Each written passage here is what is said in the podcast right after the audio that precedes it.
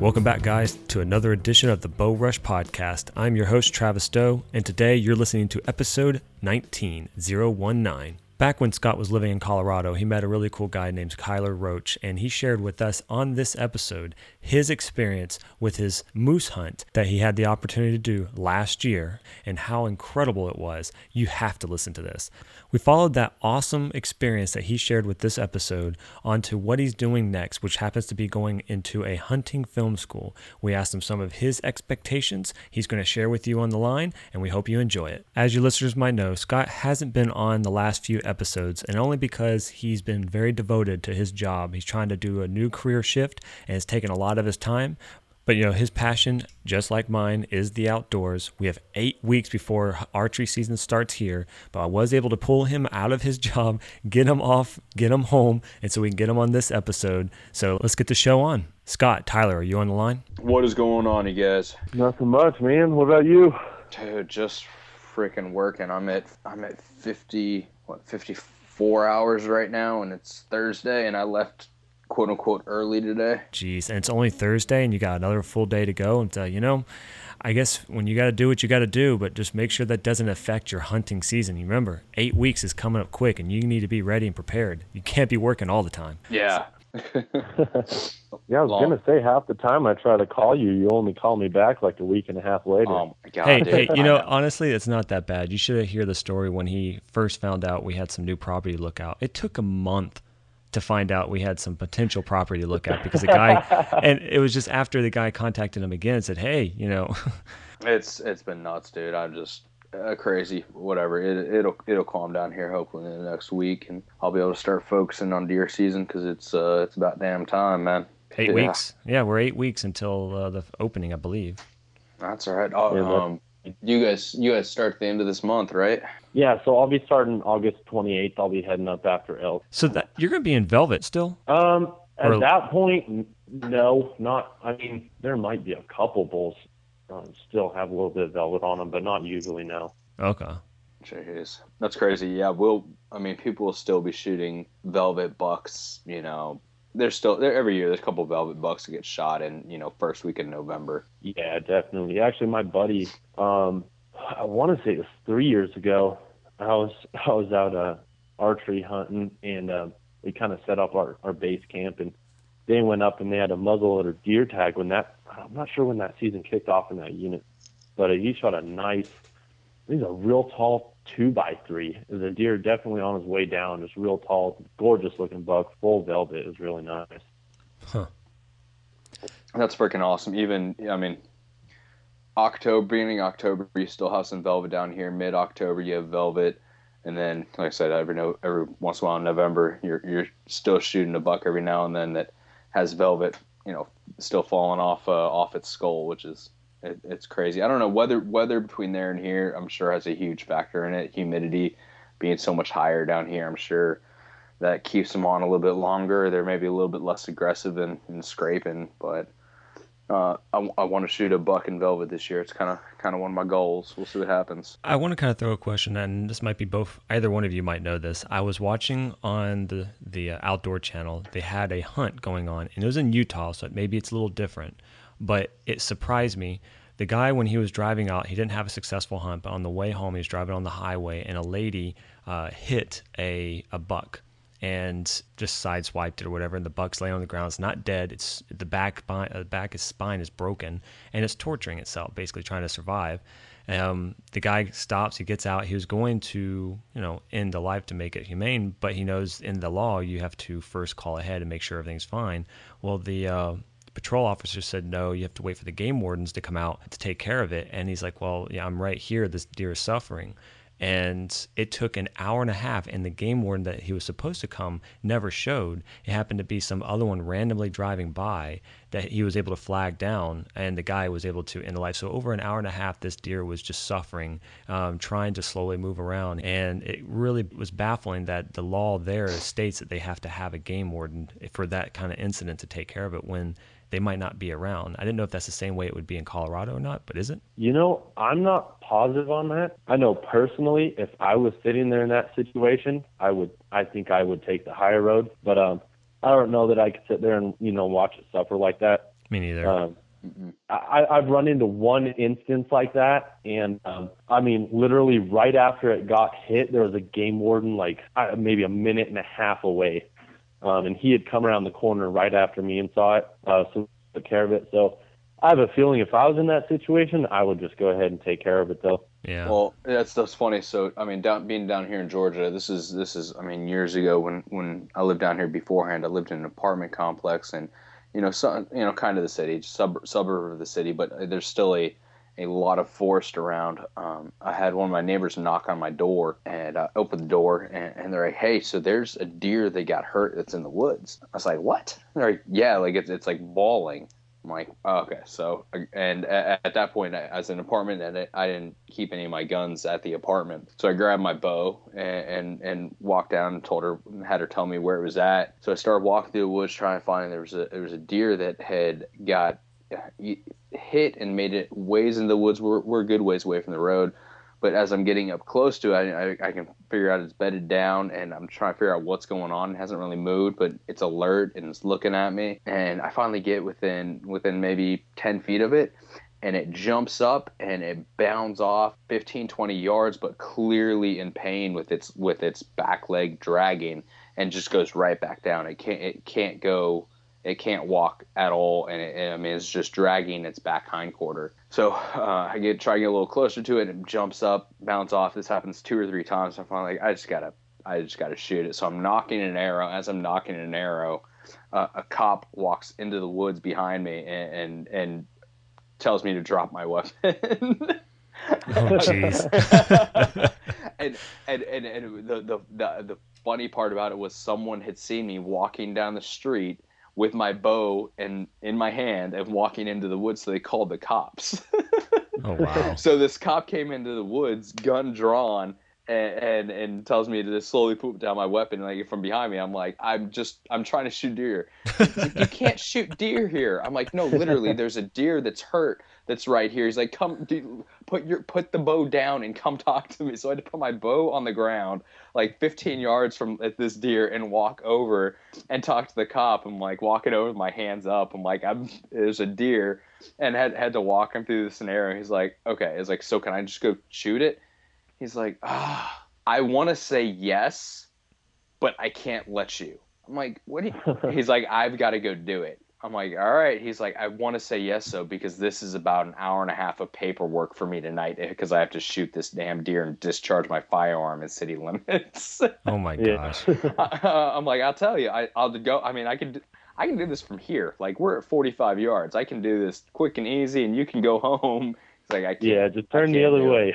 yeah, I know. I, but and and the bad part about it was, right when right when me and him were talking this lady and her daughter come walking up because someone had told them about the deer in the woods and they come walking up and are trying to talk to us about it. What are you going to do? And i was like i have to put it down. And it's just what does that mean? It's like I, i've got to shoot it. Oh they freaked out absolutely freaked out. And they stood there the entire time. I'm like you should probably take your daughter home right now. Wow. And, yeah. yeah but it was that well, again it's weird. Like they there's laws. Uh, if a cop doesn't show up, it's easy. It's done. It's over. And then a cop shows up, and it turns into a big ordeal. Yeah. mm-hmm. Well, I think in some cases the humane thing is they should allow hunters, or even not a hunter, if you happen to have a, a weapon to discharge yourself, to take something like that, so they don't have to suffer. But uh, I guess that's my personal opinion. Yeah, you run into a lot of instances of Okay, so did did it break its leg before or after you shot it? Yeah. like, exactly. officer, I know it's the biggest buck in Georgia and I know the leg looks like it's been broken afterwards, but I swear it was hit by a truck. Well, and then of course after you got to ask if you can keep the rack, right? Oh yeah. yeah, right. uh, that's like that's like uh, Tyler. You probably you, you know this one. Um, the police officers up in Estes. Yeah. Or was that, that was was that Estes or was that was that um like Fort Collins? That was Fort Collins, wasn't yeah. it?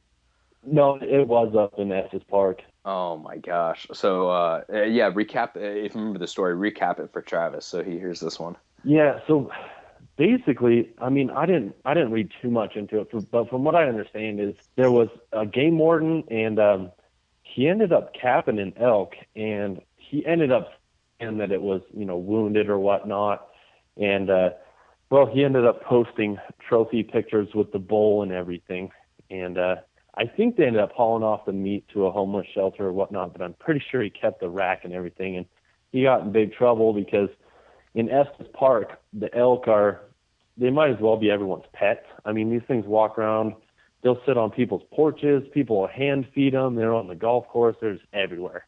Mm-hmm. So, yeah, needless to say, the town knew about it right away and uh, ended up finding the pictures. And I'm pretty sure, I know he lost his job, but I think he even got fined and might have even served some time for that. Wow. Well, they they subpoenaed his cell phone and they had so they knew obviously when there's a when there's a gunshot in Estes, like people here, like there's no way not to in Estes. So they have a timing of when the gunshot was fired, and they subpoenaed his phone for records. And there were text messages all before that from from another. I don't know if it was another ranger or another cop. It was someone else that was telling him, "Oh yeah, he's he's here. He's walking this way."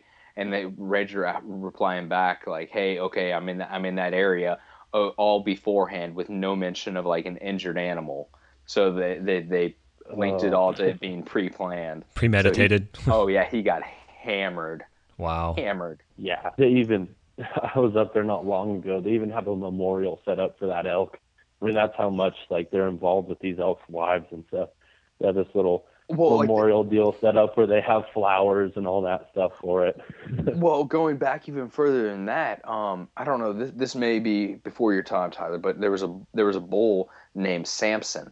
Oh yeah, I know about yeah. Samson. Okay, guy's so, a brute. Right. So Samson is like the the biggest bull you have ever seen in your life, and it was, every, and that's how big he was. He had a name. Like everyone in Estes knew him and he was walking through a meadow uh, on the YMCA, which is which is in Estes, and, and a guy walked up to him and shot him with a crossbow on the YMCA property. Wow.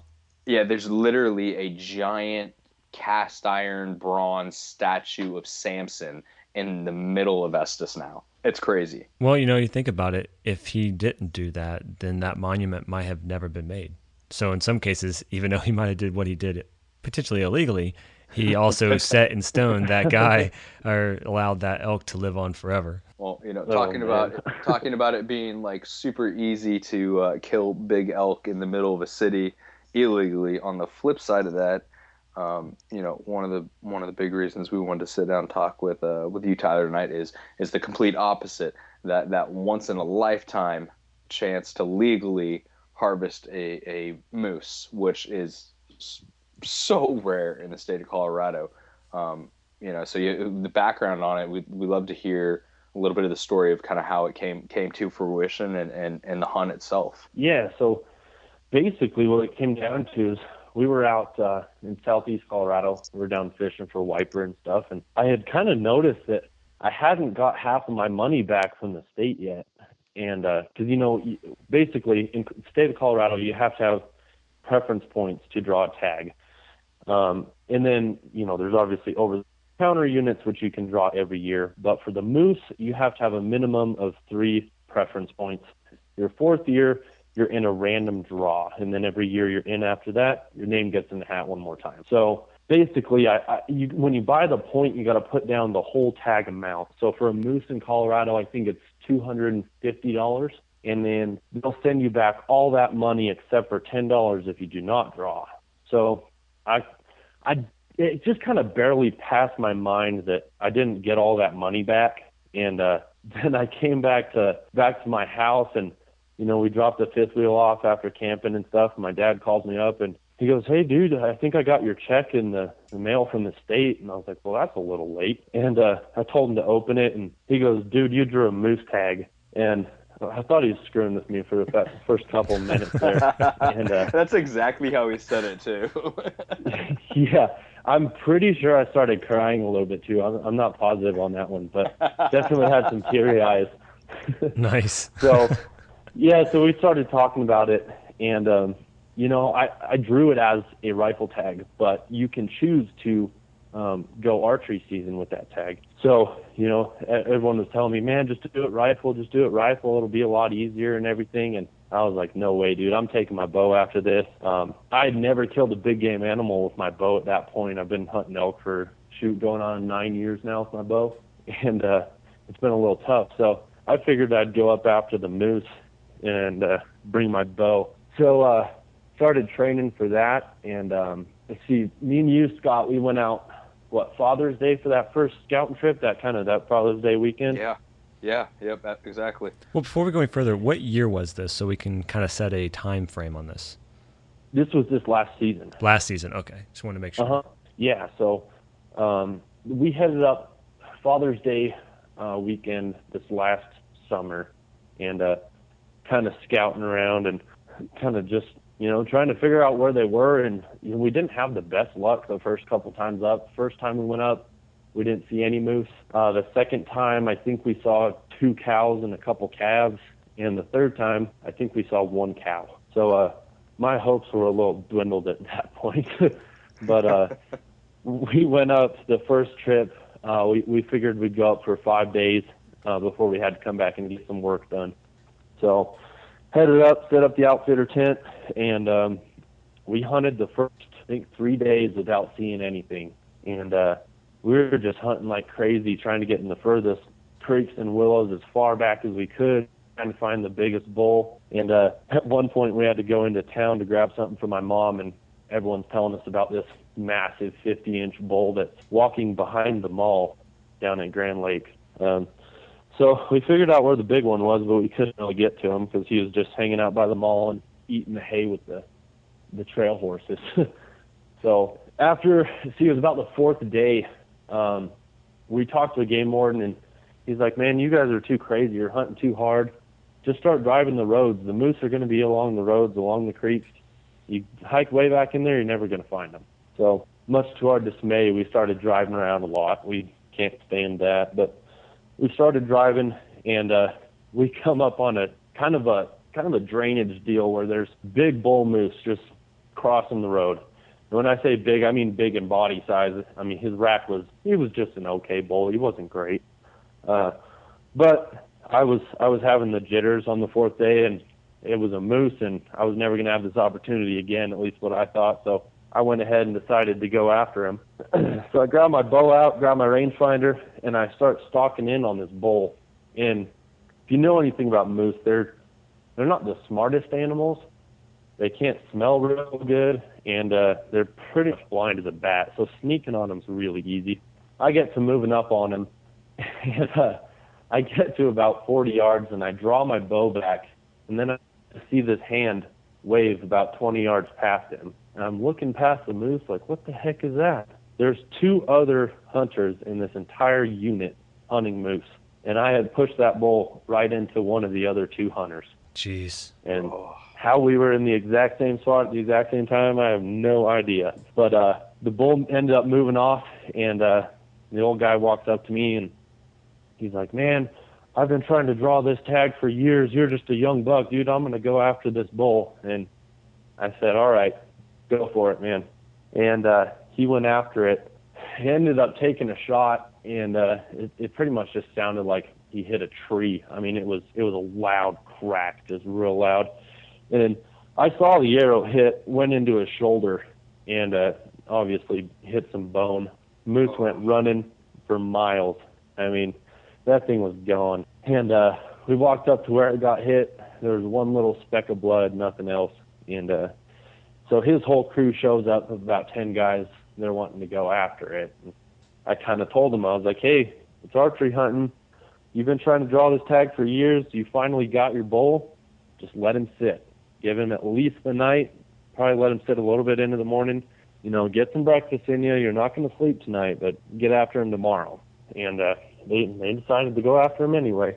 So they ended up pushing that bull and never finding him, which kind of pissed me off because you know I knew I could have made a good shot on him if I'd have had the chance. But we had to head back that next day, so uh, we we decided to just get rid of that whole side of the mountain. There's too many hunters. We went to the whole other side of the pass, and uh, we're scouting around, and I found a wallow that had tons and tons of moose sign in it. So I figured we were in a decent area. And as we're heading out, the very last day, I I'm kind of glassing this big Willow Creek area, and I'm just thinking there's there's got to be some moose in here. and uh, we're about to drive off, and my dad just kind of stops the car for a minute and just looks over at me and kind of has a weird look on his face, and then looks back and he goes, "Dude, there's a massive bull back there." And I look back and there's this freaking huge moose just lifts his head out of the willows, and uh, I don't know where he came from. That stuff must have been, I don't know, 12, 15 feet tall in there for him to hide in there. Jeez. But uh, yeah, so I I went stalking after him. My dad hung back. Uh, he come come in a little ways up to the tree line and then hung up over there. Took my boots off, put on an extra pair of socks so I could sneak in nice and quiet. And uh, I used a big big pine tree to sneak in on him, and uh, it worked great for cover.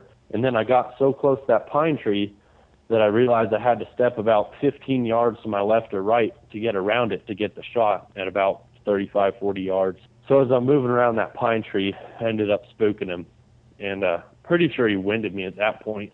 That wasn't making much noise. So I knew where I was going. So uh, we had to head back down, work for a few more days. We come back up uh, Friday night, me and my buddy after work. And my dad had to go back to work, so he had to work through the weekend. He was all bummed out about that. but uh, we head up there, and right when we get to that creek, the exact same spot, probably within five minutes of being there, the moose is in the same spot. So I, like a fool, jumped out of the truck, grabbed my bow. My buddy hangs out at the truck with his binos, just watching it, and I start walking in on him.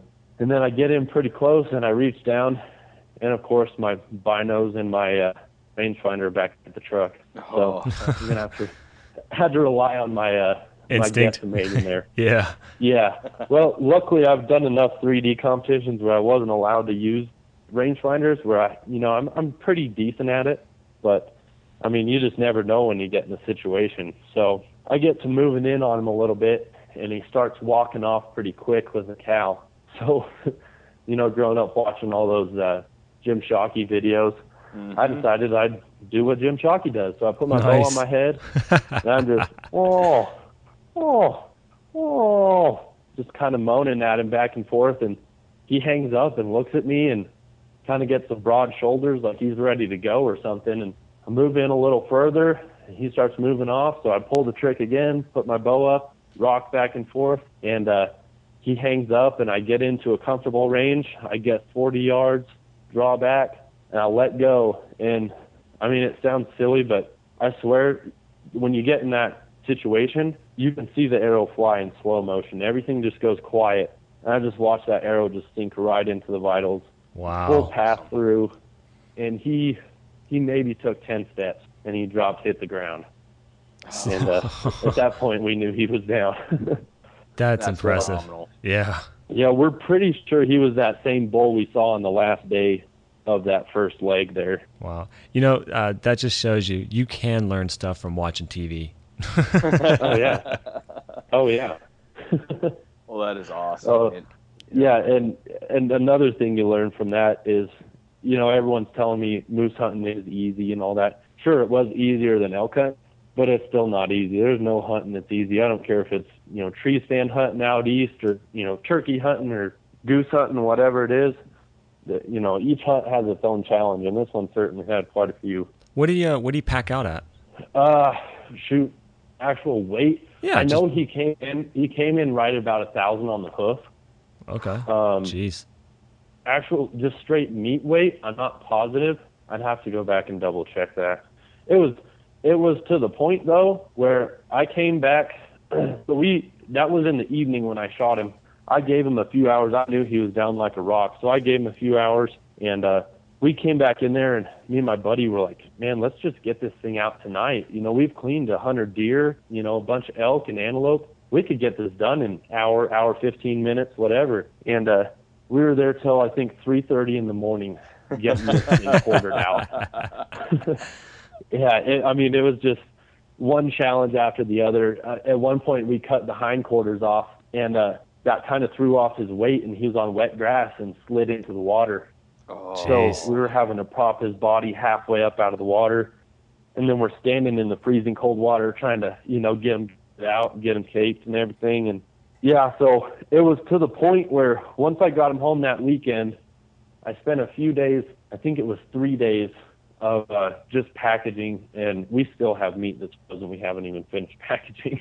Wow. but uh, after that, I, I didn't even hit the last weekend of elk season because I was just so worn out from packaging all that meat. Well, still, I mean, heck, with it- it that was- hunt's worth it. yeah, it was it was I mean, an insane amount of meat, and somehow we packed it out in an S10 pickup truck all the way back to back to town. That's awesome. Hey, uh, so I, I was actually kind of curious. What bow are you using, and what uh, what arrow? And so I'm using a is a Fred Bear Lights Out, which is I want to say a 2007. Mhm. It's actually my first my first big boy bow. You know, I always shot those those little cheap ones forever, and um, I mean the little Brownings, and I started out with a little Buckmaster bow. You know, hmm but uh, yeah, I, I got that bow. I think it's an 07. Um, so I'm shooting that. I'm shooting the um, uh, gold tip uh, pro hunters okay, arrows, uh, Muzzy 100, just good old bone breaking broadheads. Can't go Um, wrong with muzzies. Yeah. well, after I saw that arrow disappear through that rib cage, I mean, full pass through on a moose. When you see a moose rib cage, I mean, it would blow your mind. It, it's it's three times bigger than I ever thought it would be. I mean, it's huge. so uh, I'm pretty proud of my equipment at this point. But uh, yeah, then I got a I switched because of Scott. I switched to a CBE bow Nice. sight last year, and nice. man, I love that thing. That's sweet. Are you running a single pin? No, I have the. uh It's the. I'm trying to think back. I think it's the five pin fixed. Mhm. Um, I I'm almost sold on the floating pin. I I'm just about there. Are, it's are taken you me forever, but are you I think I'm the probably gonna get one.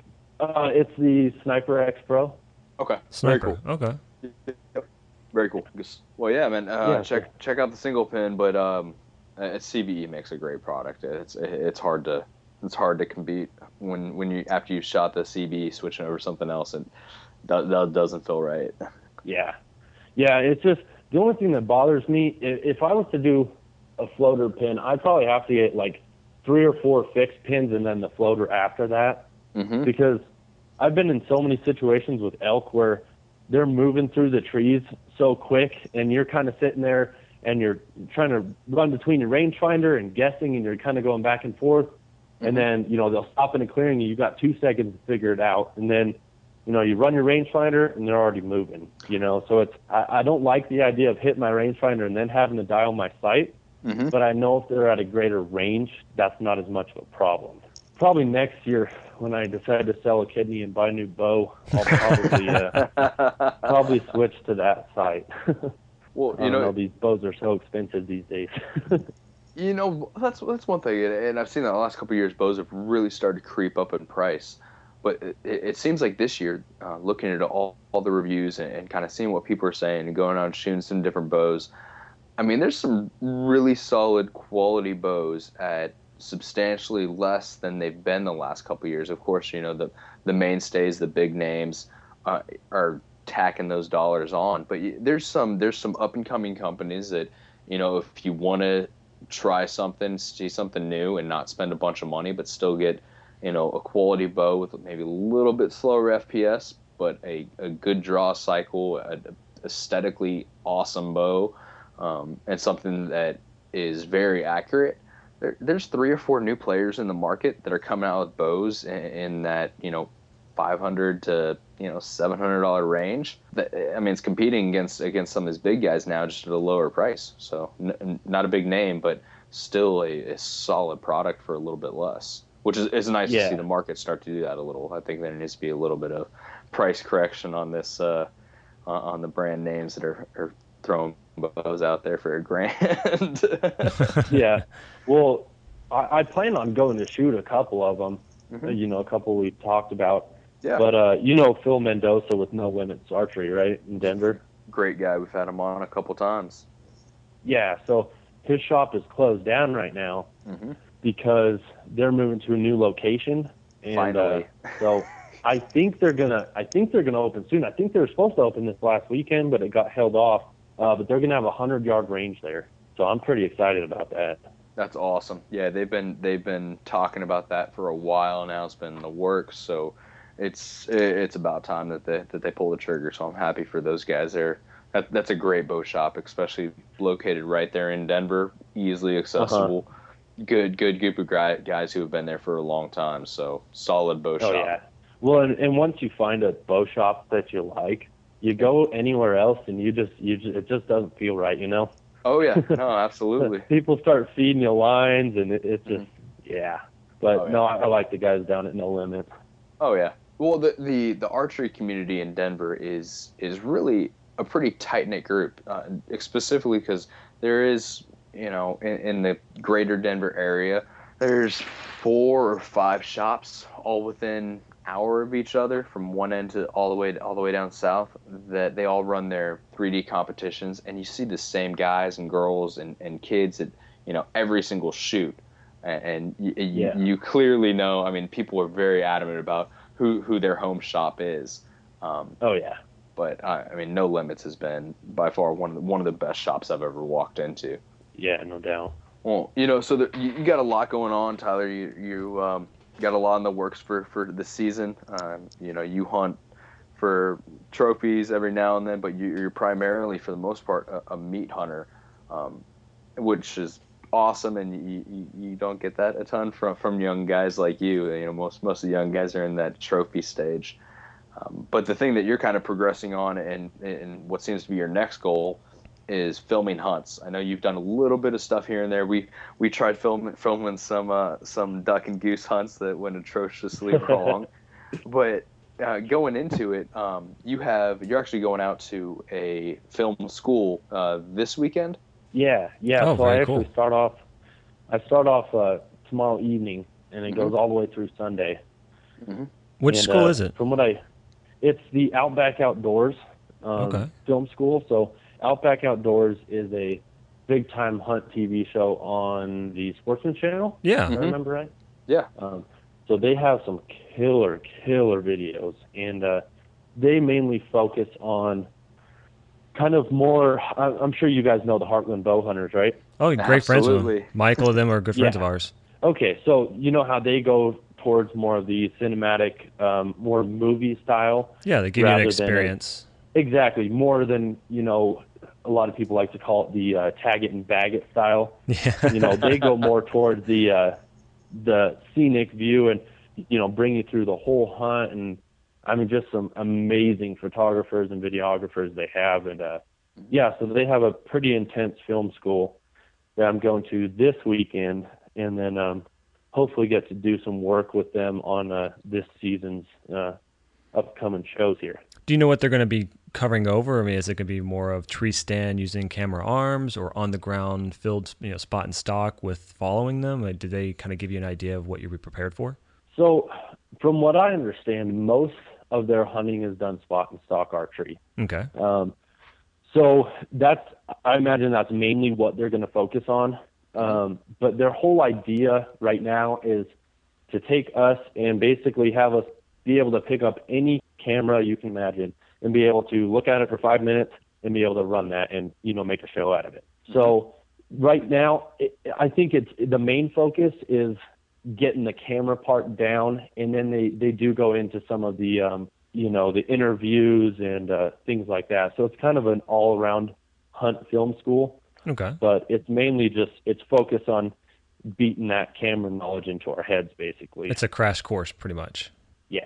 Very cool. Well, well, what's your expectation going into it? I mean, uh, after doing some kind of self-guided hunts um, and, and self-filmed hunts, going into this, all the excitement, what are you looking to get out of it? What are you expecting to get out of it that's going to change how you're doing things? Well, I'd say for one, it's just going to be another avenue for me to plug into in the hunting community because I'm, I mean, that's what I live for. It's the only reason I'm working so I'm just always looking for another alley into the hunting community where I can, you know, another area where I can learn and, and meet new people and all that stuff. So really looking forward to that. Um, as far as expectations go, um, I'm hoping I can learn how to run a camera real good because my past experience haven't been too good. you know, filming the waterfowl and stuff. I think my best work I've done is with my iPhone 5 before I drown it in my duck waders. Uh, that's, that's probably as far as my filming knowledge goes. Mm-hmm. So, uh, yeah, it, it's going to be kind of cool because their whole idea is you can't take a cameraman and just teach them how to be a hunter in a class, but you can take a hunter and teach them how to be a cameraman in a class. Absolutely. You know, the hunting skills have to be earned. You can't you can't just learn that out of a book or whatnot. You got to get out there and you got to grind for it. You know, so that's their idea behind the class. So I'm I'm kind of excited to see really how much how much they can teach us in this. Seems like a short little class, but you see some of the videos of the guys coming out of this class, and I mean it's just crazy. So are they going to be putting yeah, you on excited. like mock hunts to give you something to test around with, or is it just pretty much textbook showing you how to use things, or do you think they're going to be putting you in the field and just trying to use it on the fly? In the past, I know they've done um, little kind of a final test video in the end. Okay. Um, and then they're they're kind of changing things up this year because what it used to be is just a camera school you could come in and you could pay and you can learn how to be a cameraman, right? Well, this one, they're actually looking for cameramen for their show. So this is part school, part interview. Nice. For their actual TV show. And if I heard correctly, there's actually going to be a couple other shows, um, I guess you could say, scouting out talent um, and, trying to pick up a couple extra cameramen. So um, basically, I, I think what they're looking for is just to see that kind of spark in the guy that they're catching along and learning well. And I think we'll do obviously some demo stuff in the class, and then um, after that, I don't I don't know if it goes into further training with a particular crew or, or how they work that. I'd be surprised to find out if they give you information on how to store the footage as well, because filming is not only the most important part, but you also have to be able to store it because that you know, footage is going to get full quick. And I'm wondering yeah. if they're going to tackle into that and give you some background knowledge because that's, uh, I think, yeah. very important. Yeah, and that's that was one of my questions as well. Um, Trevin, the guy who one of the top guys running it, um, he's kind of my contact for it all, and he's been real busy, so I've been trying not to bug him too much. But in the past, they've gone through, you know, like I said, filming the the interviews before and after the kill, and uh, editing and all that. I know they do have full time producers, so I don't know if they just want us to film it and hand them the cards or or how that's all going to work. I guess that's all something I'm going to learn here soon. Yeah, editing is a that's that's a little bit different than being being a hunter who's a camera guy. editing seems to be something a little bit more more specific and and uh, career oriented. Where uh, editing is a lifestyle. You got to love sitting oh, at a yeah. computer for hours and hours on end. It can be fun, but boy, it can be brutal. You get to sit there and watch a bunch of really cool people do some really cool hunts, but you're sitting in an edit bay, not hunting. Yeah, no doubt. well, very cool. Um, you know, we would love to have you back on after you do this class, to kind of get a recap of, you know, what you learned, um, what came out of it, and, and where you're really going to go with with that knowledge that you did learn. Heck yeah, man, that'd be awesome. Very cool. Um, you got any other any cool hunting stories? Anything coming up that you're getting ready for this season? Um, well, my dad drew a. Uh, luck would have it. My dad drew a sheep tag this year. Really? So we'll be up after Rock Sheep. Um, the the crazy thing about it is we. So my moose tag, most guys are in the draw. You know, 10, 15, 20 years before they draw. I drew in my first year in the draw. So Is there any time delay that you have to wait before you can start putting in for another uh, moose or elk tag? So for the moose tag, yeah, um, it, it's a once in a lifetime bull tag. I can never draw a bull tag again in my life. Really? Um, at least yeah, in the in so that state. In, in this state, yes. Okay. Um, when it comes to cows, I can get back in. I just have to get my three weighted points, and then my my fourth year, I'll be in the draw again. Um, with sheep, I believe it works the same way. I'm not positive. I haven't done too much research on that. Um, but I can probably have that answer for you next time I talk to you. Okay. But I think you can draw multiple multiple sheep tags in your lifetime in Colorado. It's awesome. Then this year comes around and my dad draws a sheep tag at I think he's at nine or ten points, mm-hmm. which is right around where you expect to start drawing. Mm-hmm. Um, yeah, he drew that. So we were up at thirteen thousand feet scouting uh, this last weekend. Um, didn't run into many rams, ran into a lot of hikers, but I think we got it pinned down where they're at. Mhm. And then this unit is also part of the over-the-counter bull tag, which is what I'll have for archery. So Nice. I'm going to go for my archery unit to hunt with him for sheep, Nice. and I'm going to carry my bow on my back. And I've heard reports of some 320 bulls in there lately, so getting pretty excited about that. Man, good for you, bud. Yeah, and then you'll be able to go out and film it all now. Yeah. Yeah, hopefully. Yeah, you'll be able to show problem us what everything is about. The problem is I got one more thing to spend money on now, and cameras aren't cheap. No, not at all. They uh Hey, wait a minute. They said to pick up any camera. You have an iPhone, do you not? Well, I got a Galaxy now, so it's even a little better. Oh, okay. nice. He's a little bit less uh less angry about you drawing a, a moose tag last season. Oh yeah, he hasn't quit talking about it by now. You know, I uh, I think Scott just ended the call. Uh, let me see if I can get him back on. He I think he hung up. All right, leave it to technology and not charging the battery. His phone died while we were on the conversation, and so he's now off the line. But uh, I think we did tackle into all the different things we wanted to bring up for this particular episode because you said you're going to be doing the the schooling this weekend, so it would be exciting to know what it was like when you get back. And uh, hope to get you back on maybe next week or sometime after and follow up with you. That'd be cool. For sure, man. That'd be awesome. I'd love to. Okay, well, great, uh, Tyler. I do appreciate you taking some time, and uh, hope that the school goes well. We'll, we'll we'll be in touch. Thank you much, man. I appreciate it. Yep, take care. All right, guys. So you know, living in Colorado, having the opportunity to kill a moose at yet such a young age, under 30 years old, and still having his whole career in front of him. It only makes sense that Tyler is now doing the next step and trying to learn how to film hunts as an industry leader. So, what he's doing is taking it into the next level by going to a film school. That shows commitment. That shows that he not only has the passion for the outdoors, but he wants to share it. You know, guys, Tyler had an amazing moose hunt, and it looks like he's taking things to the next level. That's awesome.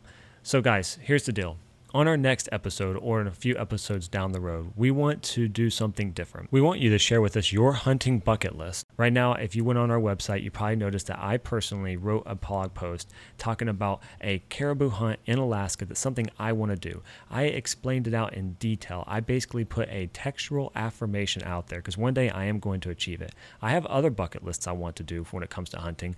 That was just one of them. So I'd love to know which ones you have. So I'm going to give you a number. I want you to call it and leave a message and give me your bucket list. And if it sounds good, we're going to put it on the line so other people can hear it too. So you can check the show notes for the number, but if you have a pen, the number is 1 678 713 4868. Again, that's 1 678 713 4868. When you call, just leave a message. Tell us what your bucket list is for the bow hunting season. And if it sounds good, like I said, we're going to add you to our show. It's going to be great. If you like this show and the other ones we've done so far, I'd really appreciate if you can go to mybowrush.com forward slash iTunes. Give us a five star review. Let us know what you think of the show. It really does help us grow and let other people find out who we are. One more thing we have a fitness challenge that we've been trying to promote and get people a part of. And as you've probably heard, Scott and I have a huge passion for fitness and how it really does relate and help you be a better bow hunter. So if this is something you'd like to do and you want to win some extra money by losing some weight and getting lean muscle, join our challenge. Be a part of it with us. You're going to have fun. The people have started already, and we're going for another 60 days. So check it out. Let us know what you think. I'd love for you to be a part of it.